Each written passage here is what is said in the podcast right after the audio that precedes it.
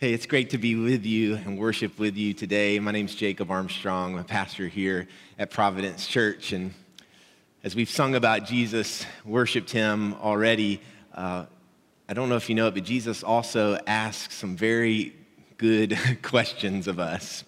And the scripture reading that I have for you today, uh, I want you to hear some questions that Jesus, I think, is asking of us. So it's from Matthew chapter 7. Jesus says, Which of you, if your son asks for bread, we'll give him a stone?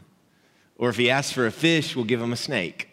If you then, though you're evil, know how to give good gifts to your children, how much more, how much more will your Father in heaven give good gifts to those who ask him? So, in everything, do to others what you would have them do to you, for this sums up the law and the prophets. So, which of you, if your son asks for bread, would give him a stone? So, like, which of you would do that? Who would do that, right?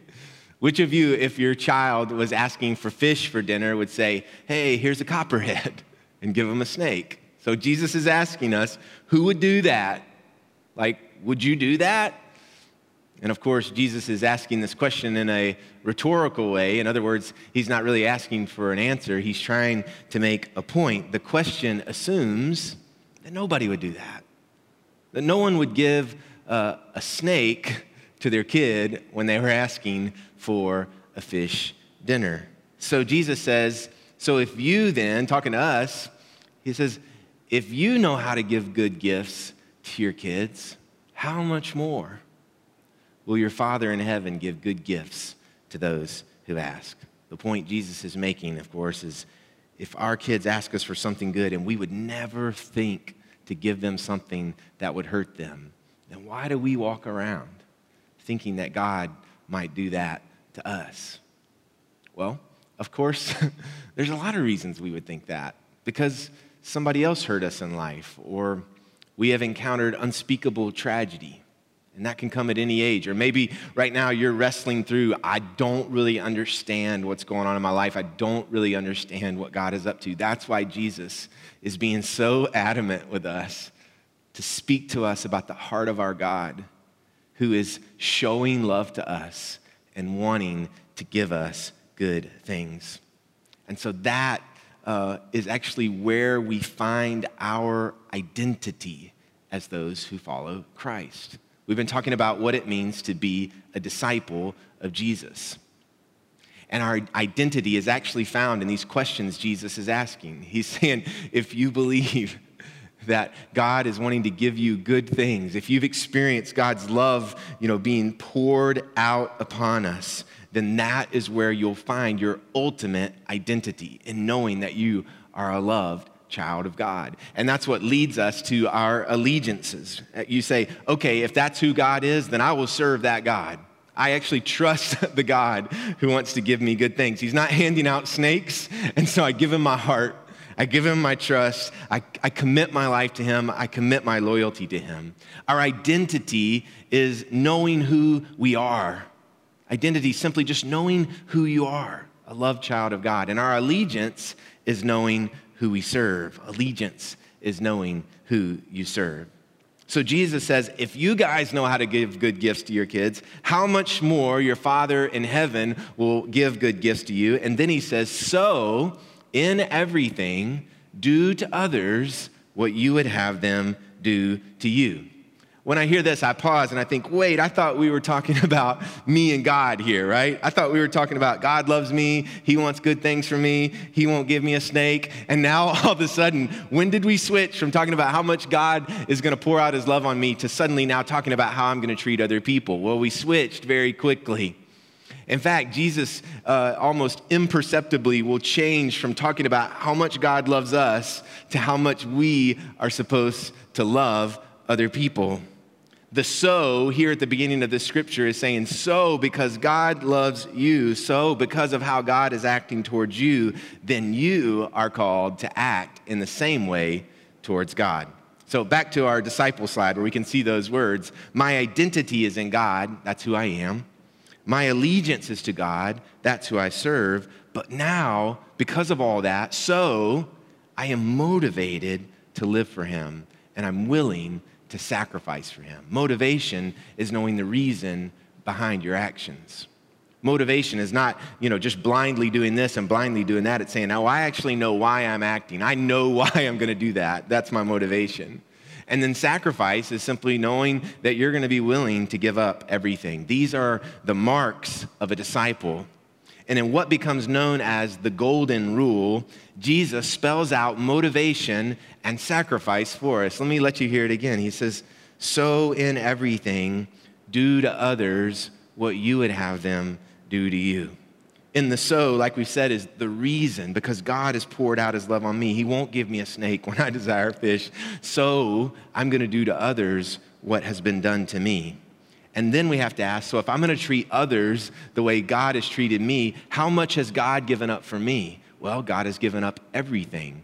Therefore, I must be willing to sacrifice everything, not just for God, but for others this uh, golden rule.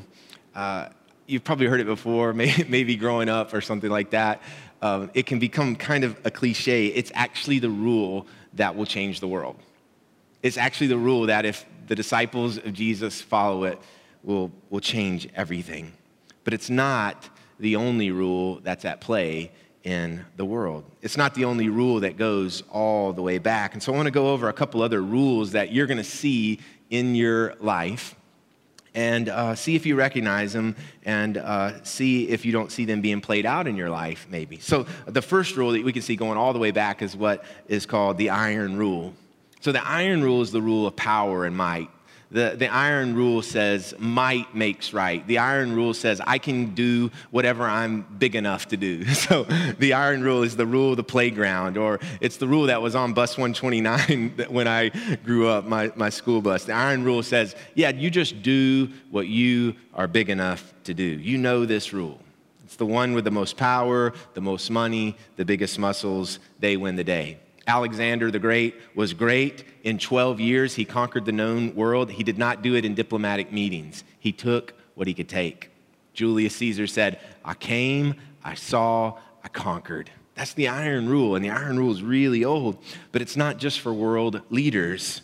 It's actually used in families, it's everywhere. In the first family, uh, Cain killed Abel. We talked about that last week. Well, why did Cain kill Abel? Well, he did it because he could. He was bigger and he was stronger. And so we see this iron rule being played out, you know, on the interstate or in the grocery store when the one who has uh, the bigger truck or the most power, you know, gets to win the day. Wayne Jackson, who's uh, a Christian author, he said that each lock on every door and window throughout the world is a testimony to the iron rule. Every corrupt political official who manipulates his or her power for personal advantage lives by this system bully husbands and fathers who abuse their families are iron rule devotees. Many live by this rule, but it is not the rule that the disciples of Jesus live by. There's another rule out there, though, I want to tell you about. The second rule that we see in the world is the silver rule. Now, the silver rule gets its name in comparison to the golden rule. So you can see the silver rule is not a bad rule. It's actually a good rule, but it's not gold. The silver rule goes way far back in history as well, and it says this What you do not wish done to you, do not do to others. So it's sort of a negative rule. What you don't want to happen to you, don't do to others. So it's not a bad rule. You're like, I don't want you to come on my property, so I'm not going to go on your property. This rule keeps us from stealing from our neighbor or harming our countrymen because we don't want that to happen to us. But it's negative in nature, meaning uh, it's sort of a, a rule of inaction. It keeps us from action, and therefore it keeps us from connecting with other people. So the silver rule can lead you to saying things like this not my problem. I'll mind my own business. Uh, or even, I'll just take care of myself. So non action can be a good thing, but it's not enough. It's, uh, it's, you know, silver's good, but it's not gold. So Jesus has this one rule for us. He says it sums up all of the law and all the prophets. Imagine Jesus is saying, if you could kind of get this, you'll get all the other stuff. Uh, you'll get all the other stuff down. This great rule, though, Jesus is clearly saying, comes through understanding our identity, understanding who we are, how God has treated us, and then our allegiance, uh, you know, who we're going to serve. You know, this rule is not if you're going to serve another God or if you're like, I'm going to serve myself with my life, this rule isn't for you. The golden rule, this great rule says, do to others what you would have them do to you. Now, if this is starting to sound like a bit much, like all these different rules, and, and humans by nature are like, I'm not good at rules, uh, I, I end up breaking rules. If, if that's sort of how you're feeling right now, I think Jesus knew that when he would try to sum everything up. There are several times in the scriptures where he'd try to sum things up, and instead of giving a bullet pointed list of rules like I just did, uh, Jesus would tell a story. So I'd like to tell you one of those Jesus stories that he used when he was trying to sum up how this how much God loves us and we love God leads us to love our neighbors. But to really understand this story, you are going to have to imagine a nation that has two groups of people who are so opposed that they have grown to hate each other. Most of these people worship the same God, they have the same heritage, the same history, but because they are not in agreement, uh, they have come to a place where they no longer talk to each other and certainly don't talk to each other nicely. Two different parties that can no longer show kindness or respect to another person because their belief system is different. The two groups were called the Democrats and the Republicans. No, I'm just kidding. The, the two groups were called the Jews and the Samaritans. So here's the story that Jesus told. He says, a Jewish man was going down from Jerusalem to the city of Jericho. And while this Jewish man was walking down the road, a group of robbers came. They tore his clothes off of him, beat him to a pulp, took all of his stuff, and threw him in a ditch. They left him in the ditch to die. As a man was laying in the ditch, another Jewish man, in fact, a, a, a, Jewish religious official, starts walking down the same road. So notice the, the uh, descriptors here. A Jewish uh, religious person sees the Jewish man in the ditch and he decides to pass by on the other side. The next person who comes down the road is from the family of Levi. The, Le- the, the Levite family was a prominent religious family in the Jewish tradition. So another Jewish man walking down the road sees the man in the ditch, and he too decides to pass on the other side. And then as Jesus tells the story, he says the next person to come down the road was a Samaritan man. Notice the descriptor. And the Samaritan man, when he sees the man in the ditch, doesn't keep walking. He shows to the man in the ditch what Jesus describes as loving kindness. A word we might use is mercy. So the Samaritan stops. He goes and begins to take care of the man's wounds, pours oil and wine on the wounds. He takes clean cloths from his bag and begins to bandage the wounds of the man. The Samaritan man touches the Jewish man and picks him up and places him on his donkey. He takes him to the nearest inn and he takes care of him throughout the night. The next morning, he leaves his hard earned money with the innkeeper and says, Use this to take care of the man. And in fact, he says, I will come back and make sure that this man from the despised Jewish group is taken care of. I don't know if in the story, if you heard the iron rule, the robbers, they came and they were stronger and swifter and they hurt and they gained personally. I don't know if you heard the silver rule, it's harder to see. It was found in the religious Jewish leaders who, when they saw the man in the ditch, um, it's harder to point out what they did, what they did because they didn't do anything. They just didn't do anything. They looked at the man and thought something maybe like, I'm too busy, or this tragedy is not my fault, or it's none of my business. They didn't kick the man while he was down. They didn't rifle through his pockets. They just didn't do anything. They kept walking. The silver rule it's not enough. And then the golden rule, of course, happens when the Samaritan man sees the man in the ditch and he treats him the way that he wanted to be treated. I know the golden rule can become cliche, but I think it's a world changing rule because it actually puts Jesus' words into action uh, it, not, it, this is not just knowing I'm a Christian or pledging allegiance to Jesus, but this is saying I am motivated because of my identity and allegiance to sacrifice, not just for God, but for other people. I want to offer a few warnings and then something I've been excited about, which is to give an opportunity for each of you to commit as a disciple of Jesus. So I'll show you those words again. In thinking about identity, I'd like to offer this warning. You know, right now, we are in a heated election season. Actually, it's almost over. Just a couple of more days before we will get what will surely be a monumental election. This could precisely be the time, if we're not careful, I think, that we'll get a bit off. With so much attention being given to you know, a national debate and a national decision, here's what I see. Primary identity for many people I see is now in a political party, a way of thinking, or a candidate.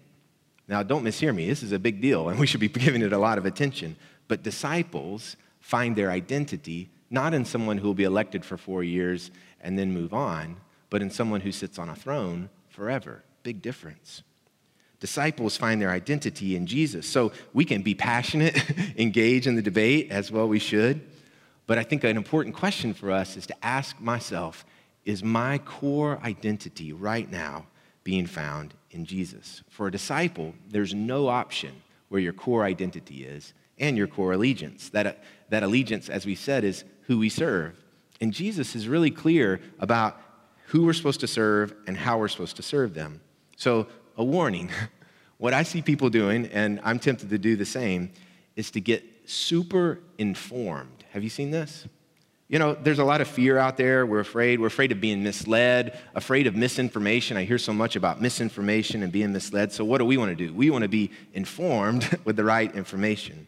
I'm offering a warning because I'm convinced after watching people for a number of years that what we put in our minds affects our hearts. So when we're super informed, uh, we feel powerful. Information is power. And super informed people become super opinionated people and often become super vocal people. Again, not a problem. Be informed, share your opinions, use your voice. I'm just saying, warning, don't forget the golden rule being well informed is not an excuse to use the iron rule. We can't use the iron rule just because we think we know better than everybody else. On the other hand, we also can't use the silver rule. I see some of us doing this like, I think I got it all figured out, but I am not getting in the fray. I am not messing with them. If they don't mess with me, I won't mess with them. The golden rule says, because my allegiance is to God primarily, I am going to treat others the way I want to be treated because that's the way God has treated me. And so I just would ask us, you know, are we pouring ourselves into the Word of God as much as whatever news source that we trust is reliable?